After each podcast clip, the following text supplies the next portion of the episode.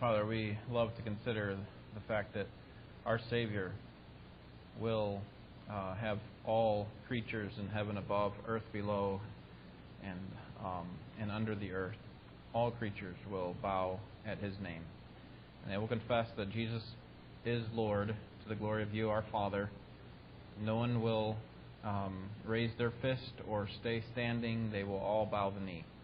We will do it gladly. Others will do it uh, unwillingly, resistantly, but they will have to do it because you are the King of all kings. You are the Lord of all lords. And so we, we worship this uh, Savior now. We, we worship you now, Father, and we want to exalt you with our lives. We recognize that Christ is Lord over all of our lives, and so we pray that every part of our life and and the expressions of our faith here in this church would be uh, managed and used by you for the sake of your glory and for the advancement of Christ's work. We pray in Jesus' name. Amen. Well, we would expect that a church made up of spirit filled Jesus followers would be free from drama and conflict and at least open sin. But that's not reality. Every single church that receives a letter in the New Testament is rebuked or corrected in one way or another, except for two the Philippian church and the Smyrna church in Revelation 2. Those are the only two churches that there's not some kind of rebuke or correction. Uh, usually it comes in the form of harsh uh, words. And what that tells us is that the local churches throughout biblical history and today, all the way up till today, are really a work in progress, aren't they? And if you wanted to put a selection of local churches on a spectrum, you know, on one side you have maturity, on the other side you have um, immaturity and and division. Well, then all these churches that we read about in the New Testament and all the churches today, we could probably put them somewhere on there based on on where they're at. But this church in Corinth is especially plagued with problems, mostly self-inflicted problems. Right? They they are not willing to follow God. They are set in their ways. In chapters 1 through 4, Paul talks about all these reports that he's heard about divisions. In chapters 5 and 6, Paul has to address blatant immorality and Christians suing one another.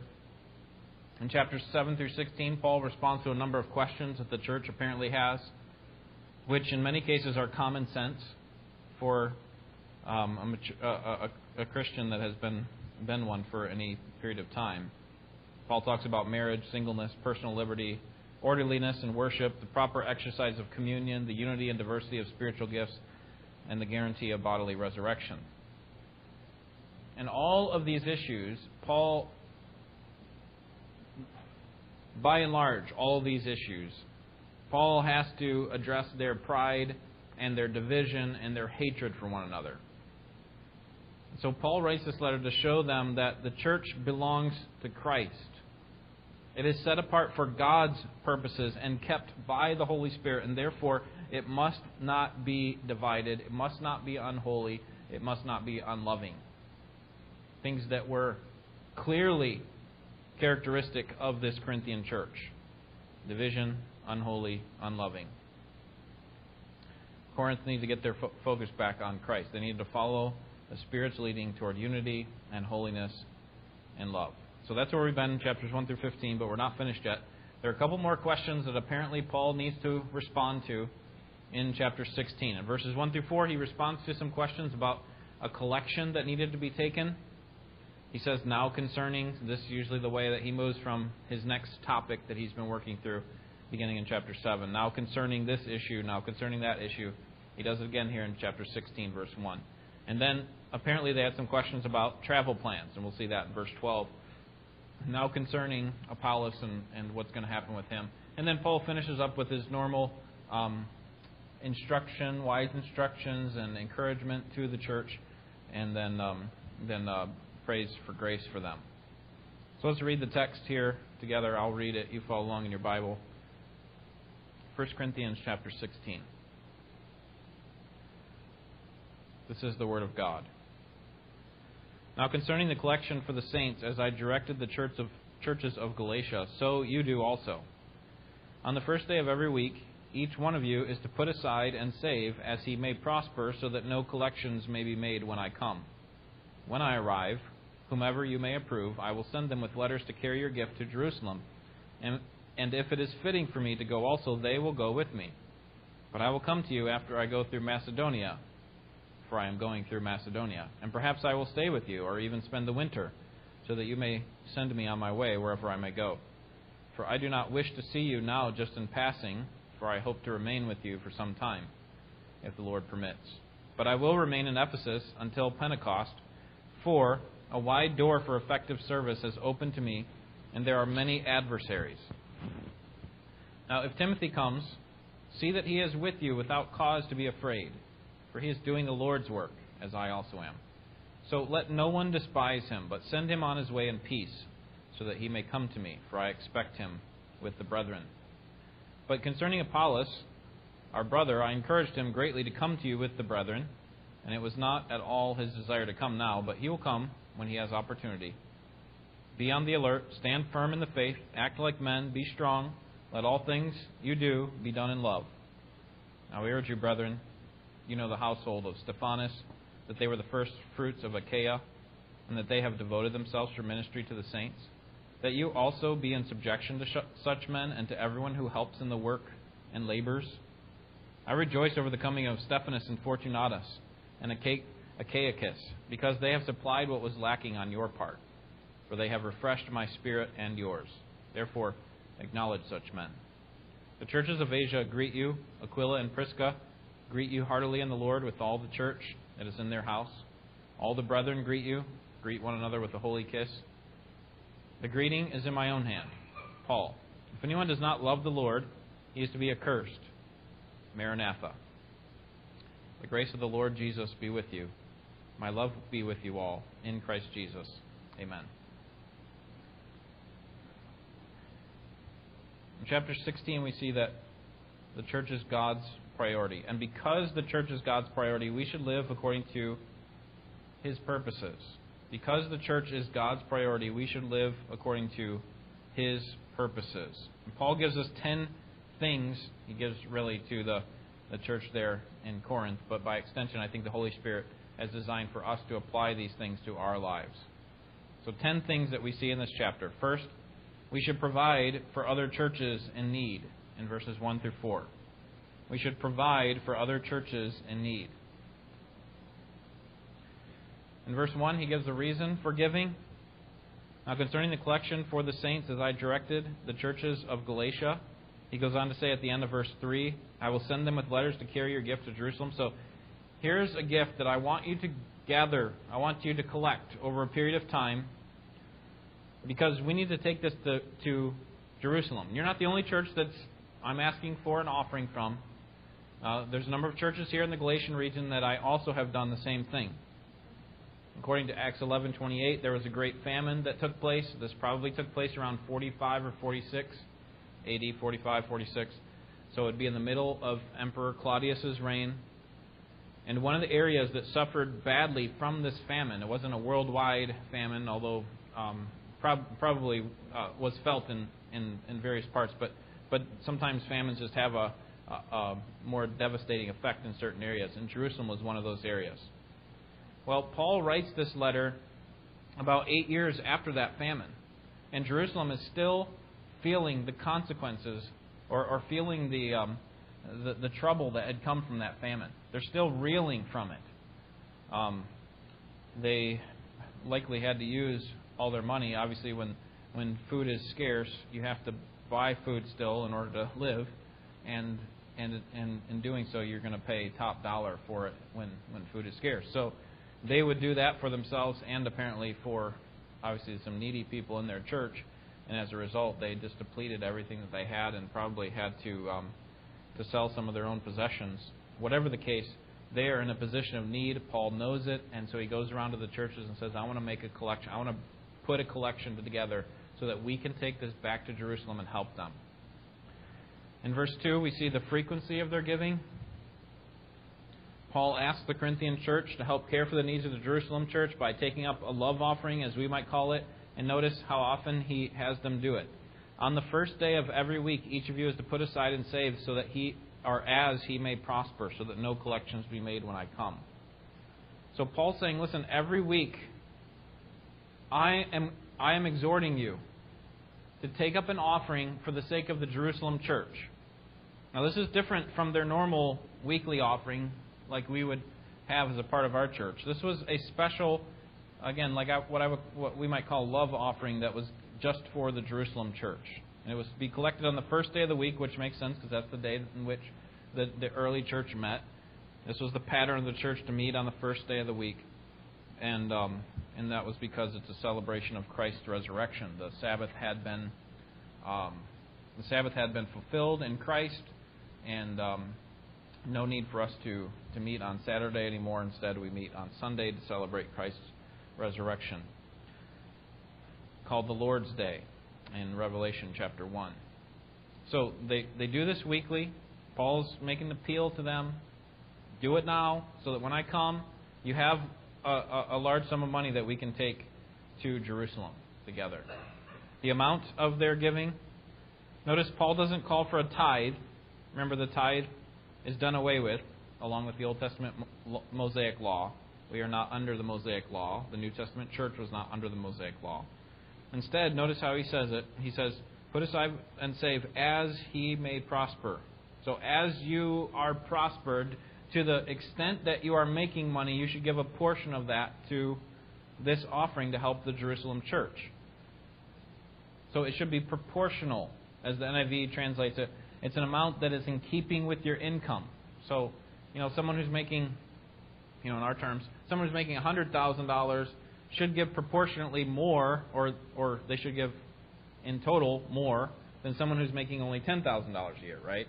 Because the proportion can be roughly the same, but but the idea is that that um, that we should give in proportion to what we make.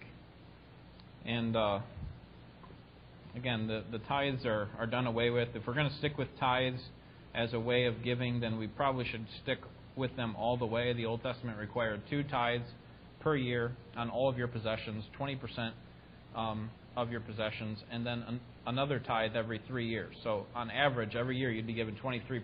You know, we, we like to say, well, tithe means 10%. It does, but they would actually have to do it two times plus another time every three years. So technically, if we want to go to the Old Testament law and put ourselves under the Old Testament tithe, then let's do 23%. But I don't hear anybody talking about tithe in that way. It's always 10%. And um, so instead, we have we ought to give, and just a good passage to look up um, it's 2 Corinthians 8 and 9. Out of the abundance of what God has given to you, 2 Corinthians chapter 8 and chapter 9. Paul talks about this same idea of giving, and in that context, he's also talking about a special kind of giving to the local church. But I think there's principles there for us in our normal giving as well. All right, so we have the reason, the frequency, the amount, and then at the end of verse 2, we have the purpose. The purpose of their weekly giving um, is so that Paul doesn't have to make a last minute emotional appeal. Notice what he says there at the end of verse 2 so that no collections may be made when I come. So, what Paul is calling for is what I think we um, ought to be doing as well, which is regular, faithful, thoughtful, periodic giving. When I say periodic, I mean in proportion to the way that you get paid. So if you get paid once a month, then pay once a month. If you or, or give once a month. If you get paid once a week, then, then give once a week. Um, I, think in proportion to the amount that we have and in, in the time period in which we give, we receive money, we should also give money. It ought to be faithful and thoughtful instead of, rather than this kind of, you know what? Um, let, let's just wait until I come. Paul could, could have said that, right? Could have just said, I'm, I'm going to come one day. When I come, make sure that you have your checkbooks out and uh, maybe he could even have a whole week right before it and put on this big emotional appeal, show pictures of of uh, the Jerusalem church and how dilapidated it had become, or whatever the case.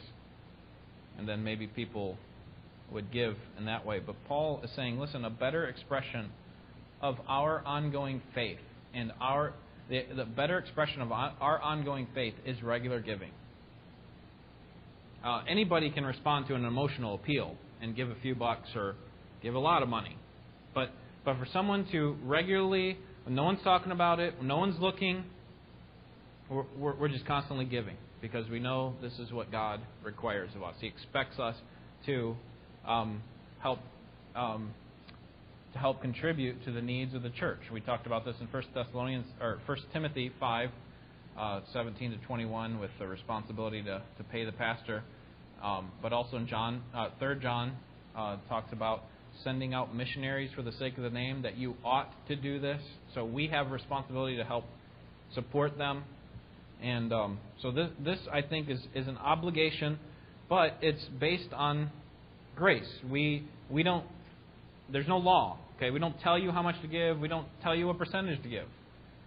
Um, instead, we expect each person to give according to, to to how God has prospered them. Again, 2 Corinthians 8 and 9 helps helps to uh, think through this. Finally, under this first point, uh, the, the security of their giving. I love this little detail that we get in verse 3 Paul doesn't say, "Hey, I'm the apostle. You can trust me with the money. I'll take it to Jerusalem. I'll, you know, bring all your money together. I'll grab it and I'll take it for you, um, and I'll tell it came from the Corinthian church." And he also didn't say, "You know, it wouldn't look right if I took the money, so I'm not going to do it. But instead, I'm going to choose messengers from your church. I'll be the one who chooses the messengers, and I'll take, the, uh, and then these men will take the money. So let me appoint them." No. Notice what he says in verse 3 When I arrive, whomever you, the church, may approve, I will send them with letters to carry your gift to Jerusalem. So Paul recognizes that there could be some accusations against him of financial um, abuse. Right? Paul's collecting all these monies from all this money from these churches. Uh huh. Yeah, and he's taken to Jerusalem. I wonder how much is actually going to make it there. I mean, we see how Paul lives. he's living in squalor. Of course, he's going to skim a little bit off for himself. And he would probably justify it by saying that, hey, he was the one taking it, so he should get paid for it or something.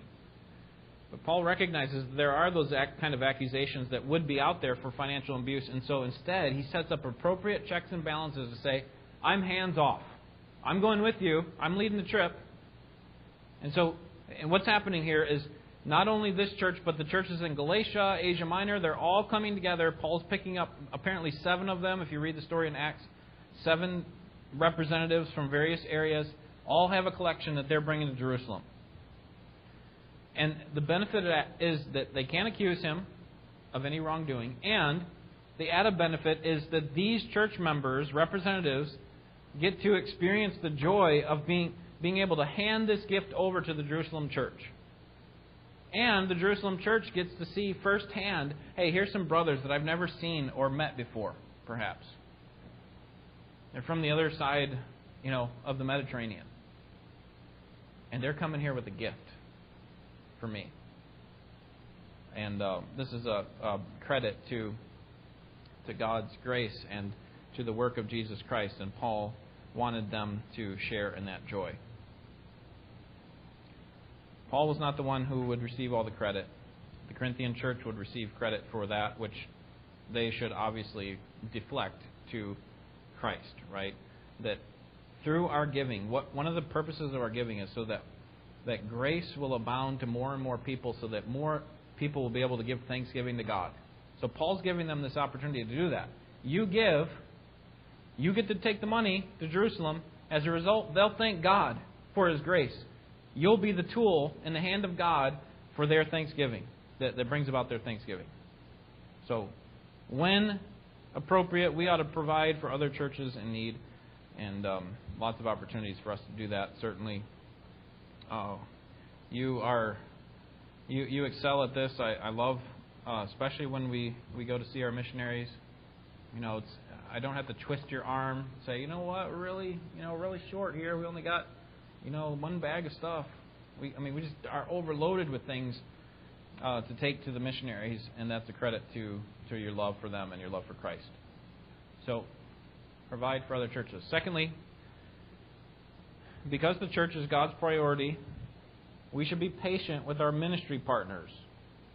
We should be patient with our ministry partners, recognizing, recognizing that there is a larger work. Now, we don't have an Apostle Paul kind of resides over all of the churches in southeast Michigan or something. But but that's why I call ministry partner. Someone who is in the ministry with us, but you know we're kind of a little bit impatient with them because they're slow to get something done or they're slow to, to get this process going and, and we're depending upon them.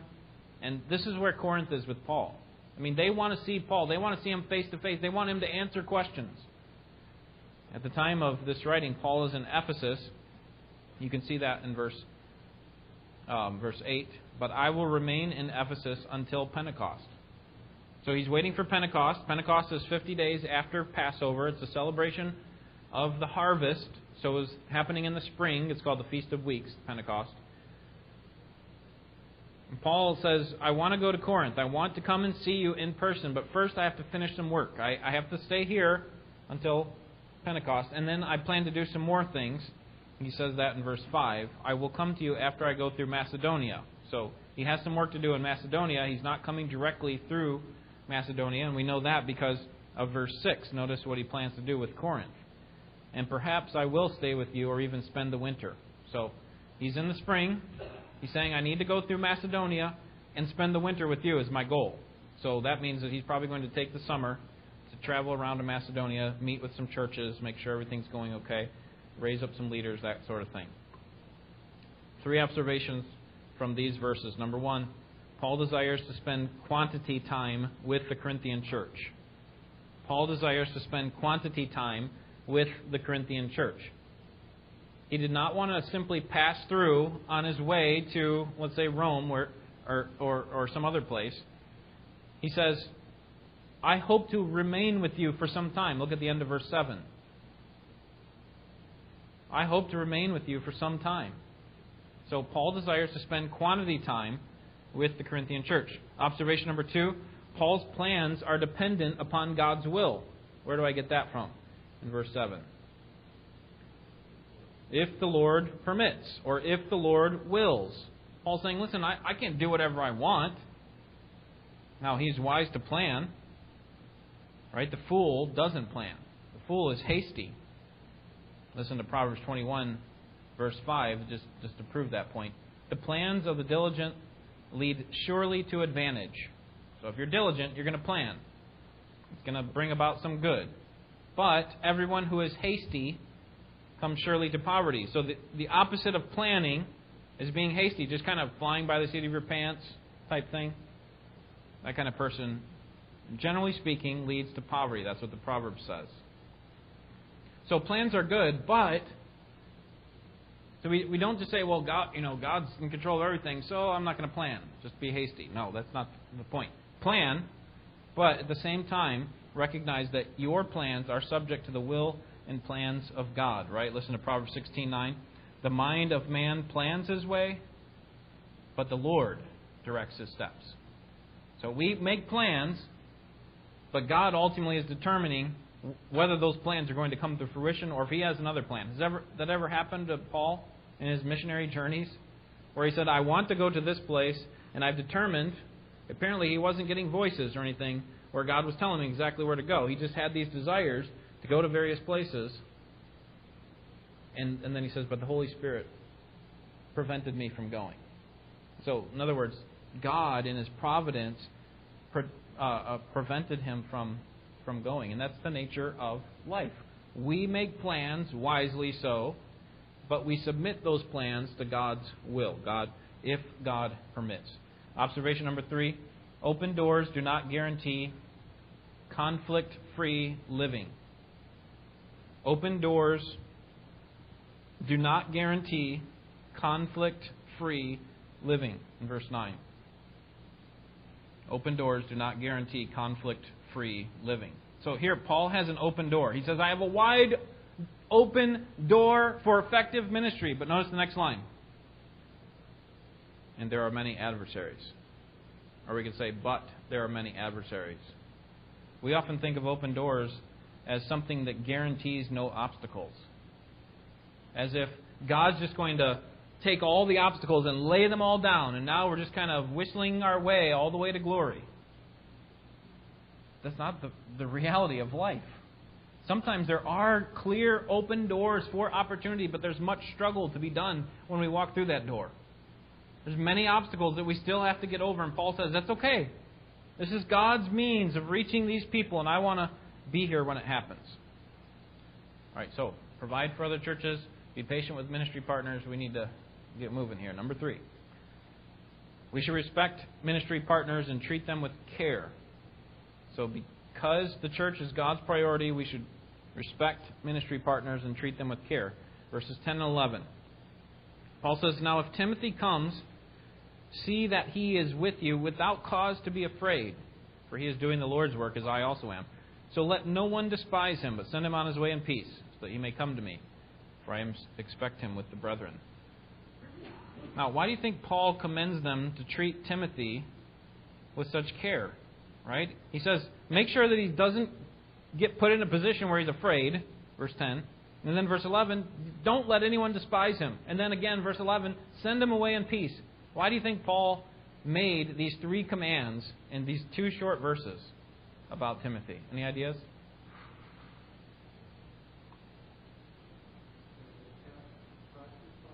Okay, good. So probably the Corinthians, I mean, we already know Corinthians already gave Paul the third degree. I mean, they they they, they um, talked talked about him as if he was a second class citizen or as if he uh, was of no value to the church. How much worse are they going to treat a young guy like Timothy? But also, we know from 1 Timothy that Timothy was apparently a timid person by nature. And he was also young, right? Paul had to tell him in 1 Timothy, um, don't let anyone look down on your youth, Timothy. Go ahead and say these things. Uh, you need to stand up to these false teachers. God has not given us a spirit of timidity or fear, Timothy, but a spirit of love and, and, and the power and a sound mind. So Timothy was already um, predisposed, so to speak, to, to, um, to, to, to being timid. And on top of that, they were kind of abrasive by nature. So Paul says, don't make him afraid. Don't despise him. Send him away in peace. And what's the reason that Timothy should not be treated, mistreated, at the end of verse 10? Because he's doing the Lord's work.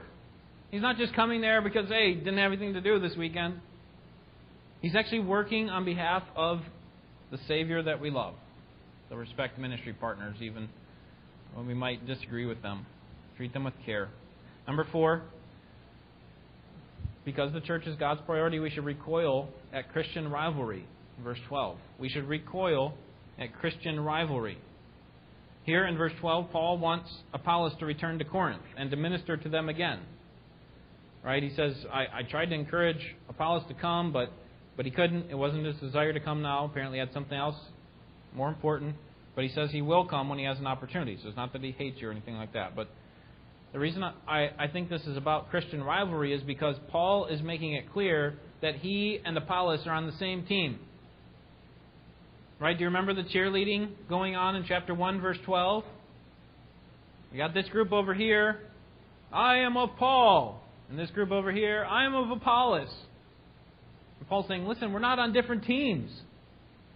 We're on the same team. We're not at odds with each other. And so we, we ought to be recoiling at Christian rivalry, and let me show you how that works with someone who should be my adversary, according to you, Corinthians. Number five, we should live in, because the church is God's priority, we should live in faith and love. Verses 13 and 14, we should live in faith and love. So now that Paul has responded to all their questions, and he's told them about their travel plans, his travel plans, Timothy's, Apollos', now he turns to his final exhortations and some, some other business. Here, Paul wants them to excel in faith and love. And we can summarize these five commands in these two verses in three ways. So notice the five commands. Let me just show you them. Be on the alert. There's one. Stand firm in the faith. Two. Act like men. Three. Be strong. Four. And then let all, all of it be done in love. That's the fifth one. So we could summarize them in three ways. Number one, hold your ground. Hold your ground. That, that would be the first two. Be on the alert and stand firm in the faith. Both of these are kind of military images, right? Where you have this guard who's watching out for the enemy and his attack. Paul's saying, do that spiritually. Watch out for the attack that's coming. And then hold your ground, right? Stand firm. That's the next command. Be stable. Don't retreat. Stand your ground. So hold your ground is the first way that I would summarize these two verses. Number two, know where your strength lies at the end of verse 13. Know where your strength lies. And I'll take these two together as well. They seem to go together. Act like men and be strong. So, act like men has the idea of use your strength and courage to obey the Lord. He's talking spiritually here. And then be strong literally uh, is translated be made strong. Do you hear the passive nature of that? The passive voice of that verb, be made strong. So, you don't work your strength or build strength. You be made strong. By, by whom would we be made strong? By God, right? And so what we need to know is remember where our strength lies. Our strength comes from God. So we use our strength to obey the Lord and recognize that all of our strength comes from God. Finally, verse 14 bathe all of your actions in love. So hold your ground, know where your strength lies, and bathe all of your actions in love. And in saying this, Paul is implying uh, he, he's really, I think, in one way, summarizing what he's been trying to say throughout the whole letter. You are proud and arrogant, and you need to be acting in love. You need to love one another. You need to serve one another. And I think he's also implying that the way that Paul is, is speaking to them, writing to them, is actually done in love. Despite the fact that there are strong warnings in here and rebukes, we can kind of sense the tone of Paul coming down with a harsh tone or a stern tone at least. We learn from that that love is not always squishy and fluffy happiness that's bubbling up in smiles and laughing, right? But love always points a person to the truth. Love always points a person to the truth and considers their needs as important. And that's what Paul's doing. It's like, listen, I, I have to raise my voice, so to speak, in the tone of this letter I want you to know that all these things have been bathed in love. It's ultimately about my concern for your spiritual well being, and so I'm speaking the truth to you in that way. Number six, because the church is God's priority, we should honor our authorities. Verses 15 through 18. We should honor our authorities. Specifically, Paul calls for the church to submit themselves to Stephanas and some of these other men. Stephanas and his household was a family that was baptized by Paul, according to chapter 1, verse 16. And they had been trained to be servant leaders of the church, according to our text here. Notice at the end of verse 15, they devoted themselves for the ministry of the saints. So these people are servants. They're not all about, you know, getting their name on a board or make sure people recognize them. It's about serving the needs of the church. And so Paul says, you know what you need to do to them? Verse 16 be in subjection to such men. So that that phrase or that verbal phrase, be in subjection, is the same idea of submitting. Same idea. So submit to these men. Apparently, they were leaders in the church in some way. Otherwise, Paul wouldn't be saying submit to them. We don't submit to, for example, a parent doesn't submit to his child, right? Um, uh, uh, the child submits to his parents. So that so these men must have had some kind of authority over the church, and the church was kind of resisting their authority. And Paul says, "No, submit to them." And then notice the second thing that he tells them to do at the end of verse 18: acknowledge such men. So Paul's saying, "Listen, I've received much spiritual refreshment from them. They've come and told me about the, some of the good things that you guys have been doing, and and it's been refreshing to me." And they've also encouraged me in my own faith, and it's refreshed me. And so, what I want you to do to them is not only submit to them, but acknowledge them, recognize them for their, their service. Okay, not necessarily put on a big parade, but but honor them. You know, show respect to them. These men are, are men who love Christ and are serving Him in your church. Number seven, because the church is God's priority, we should greet one another in love. Verses 19 through 20 because the church is God's priority, we should greet one another in love. Here we have a number of greetings just kind of piled up right on top of each other. Verse 19, Paul sends greetings from the church in Asia Minor. So he's saying these churches in, in this area that I've visited, they love you, they're praying for you, they send your greeting, their greetings. The end of verse 19, Paul sends greetings from Aquila and Prisca, which is just another way of saying Priscilla. Apparently, they were with Paul in Ephesus. They were some of the ones who were instrumental in starting the church in Ephesus. Very likely they actually did start the church in Ephesus. They're there while Paul's writing it, writing this letter to the Corinthians. And he says, As I'm writing this, I'm telling them about what's going on, and they want you to know that they, they send your greetings, their greetings. Verse 20, Paul sends greetings from the Ephesian church. So, um, uh, another another greeting. And then in verse 20, Paul calls for the Corinthians to greet one another with a holy kiss, which I would just describe as a proper cultural expression of love. So in our culture, that that kind of greeting would be misunderstood in most cases. So we don't uh, we we don't hold to that. Instead, we we feel this is a cultural thing, and not just our culture, but many cultures, this would be inappropriate to kiss someone. Um, so uh, particularly of the opposite gender, and so on. But in some cultures, it's okay. And in that culture, then that would be a proper form of a greeting. But in our culture, perhaps it's just, as I've said in other settings, because this is a command that's repeated four, five times in the New Testament. I've said in other settings that you know a warm handshake or a hug is appropriate. I think in our culture as a way of showing love and and um, and, uh, and and expressing a proper greeting. All right. So should greet one another in love. Number eight, because the church is God's priority, we should watch out for phonies. Verses 21 and 22. We should watch out for phonies. Paul takes the pen from his um, secretary, amanuensis is the technical name for it. And he says, I'm going to write this last portion, verse 21. And it su- suggests that Paul is saying, listen, what I'm about to write, this is important. Okay, I, am doing this with my own hand, he says in verse 21. And what does he say in verse 22? That seems to be so important. If anyone does not love the Lord, he is to be accursed. Paul says the love for the Lord is the identifying mark of true Christians. Love for the Lord is the, the identifying mark of true Christians. But that love is not expressed or, or that Christianity, we could say, is not expressed in you know wearing a cross necklace or having a Jesus fish on the back of your car, although those are not sinful inherently. Okay, but but that doesn't necessarily prove that anyone's a Christian. Paul's saying what what does is their love that you will know them. This is what Jesus said, right? In John 13, you will know them. All men will know that you are my disciples by your love. And so Paul's saying Love for Christ is what you ought to be looking out for. And what did Jesus say about the expression of our love? How is it that we can tell if a person is actually loving Christ? John 14, 15. If you love me, do what? Keep my commandments. So, it's not just this, you know, ethereal kind of, you know, I've got a picture of Jesus at my house, or I think about him all day.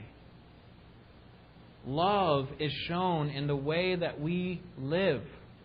Do we obey his commandments? And particularly, Paul's not specifically going after the Corinthians, but he's saying, you watch out for people who talk about love and all these big flowery terms, but they are not willing to submit themselves to his rules.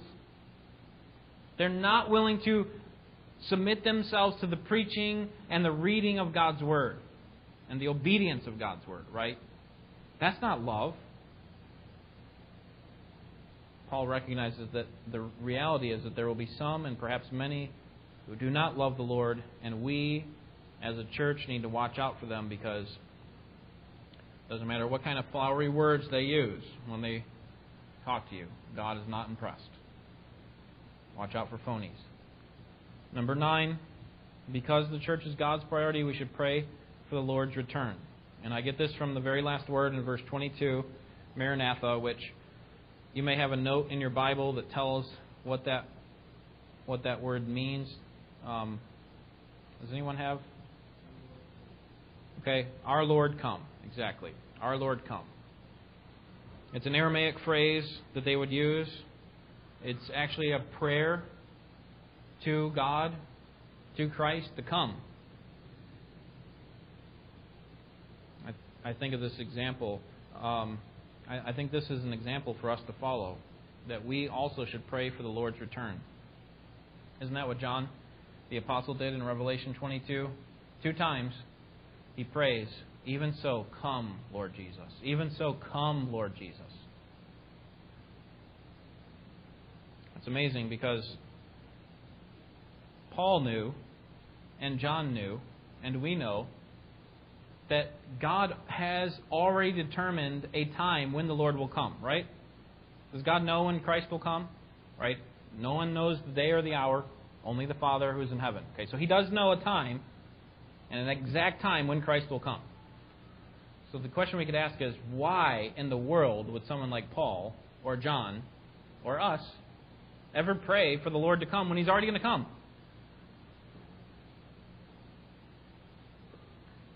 And seems to me that, um, for one, we have an example of it, but it also shows that God works through means. One of the means or conditions by which Christ will come is when the prayers of his people rise up to a place where there's kind of a storehouse of Lord come. Not that you know we just need to keep praying more and more prayers. If we do a thousand this week, he'll, it'll be closer to the coming. Not not so much that, but um, I, I should have looked up the text in Revelation where um, the prayers of the tribulation saints there in heaven are kind of constantly going out to God and, and being lifted up like incense from the altar into the nostrils of God. It's as if God kind of gets this whiff that more and more people are in the state of, How long, O Lord? How much longer? Until you send your Son. And then finally, the Father, like a good Father, responds to the prayers of his people that have been building up over a long period of time. Jesus comes. All of it was planned by God, but he still uses our prayers to actually bring it about. Number 10, because the church is God's priority, we should recognize our need for grace. Verses 23 and 24. Recognize our need for grace. Finally, Paul ends his letter as he begins and ends every letter that he writes with a message of grace.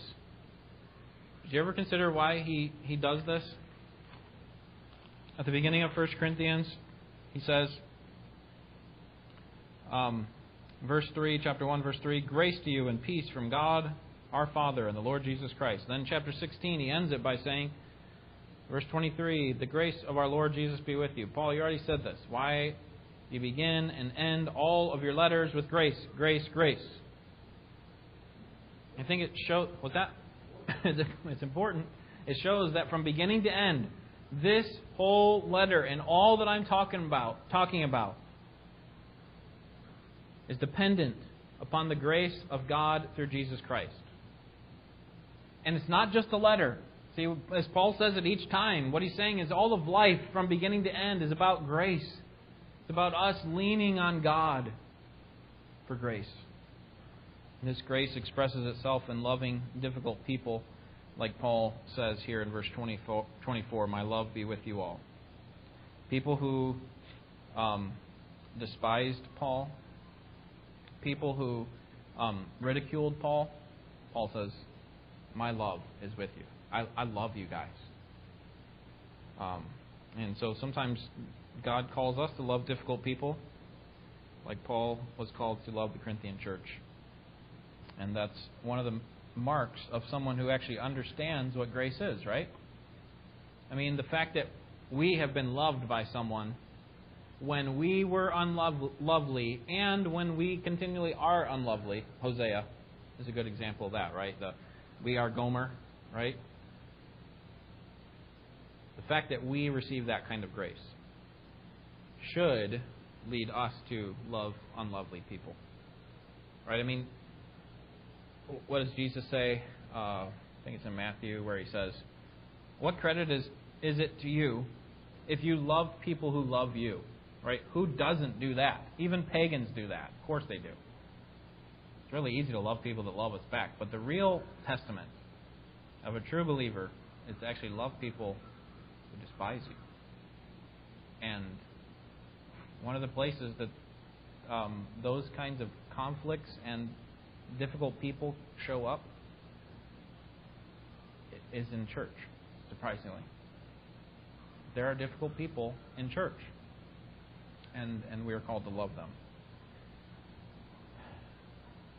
So, to close, we, exer- we exist to serve Christ. Paul writes to a volatile church which is full of, largely full of immature, irresponsible, and self serving people. And throughout his letter, he is straightforward and stern, but this last chapter shows that he's not flying off the handle with, his, with some kind of violent anger. He's actually thoughtful, loving, considerate, compassionate, and full of grace.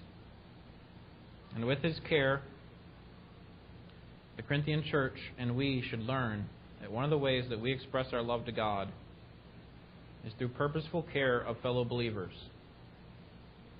That we actually think about the church the way Paul thinks about the church. Someone that he's trying to lead on to greater godliness, greater Christ likeness. See, this is not my church. This is not your church. And in a sense, it is, right? We belong to it, and it belongs to us. But, but ultimately, it is Christ's church. What I mean by that is, and, and that it's not our church, is that we didn't buy it with our blood. Christ bought this church with His blood, right? And so that means that we need to be willing to set our purposes aside. We might have all these desires for what we want a church to be, but we need to be willing to set that aside because this belongs to Christ. And we're going to fulfill His purposes in this place. And therefore, we should provide for churches in need. We should be patient and respectful towards our ministry partners.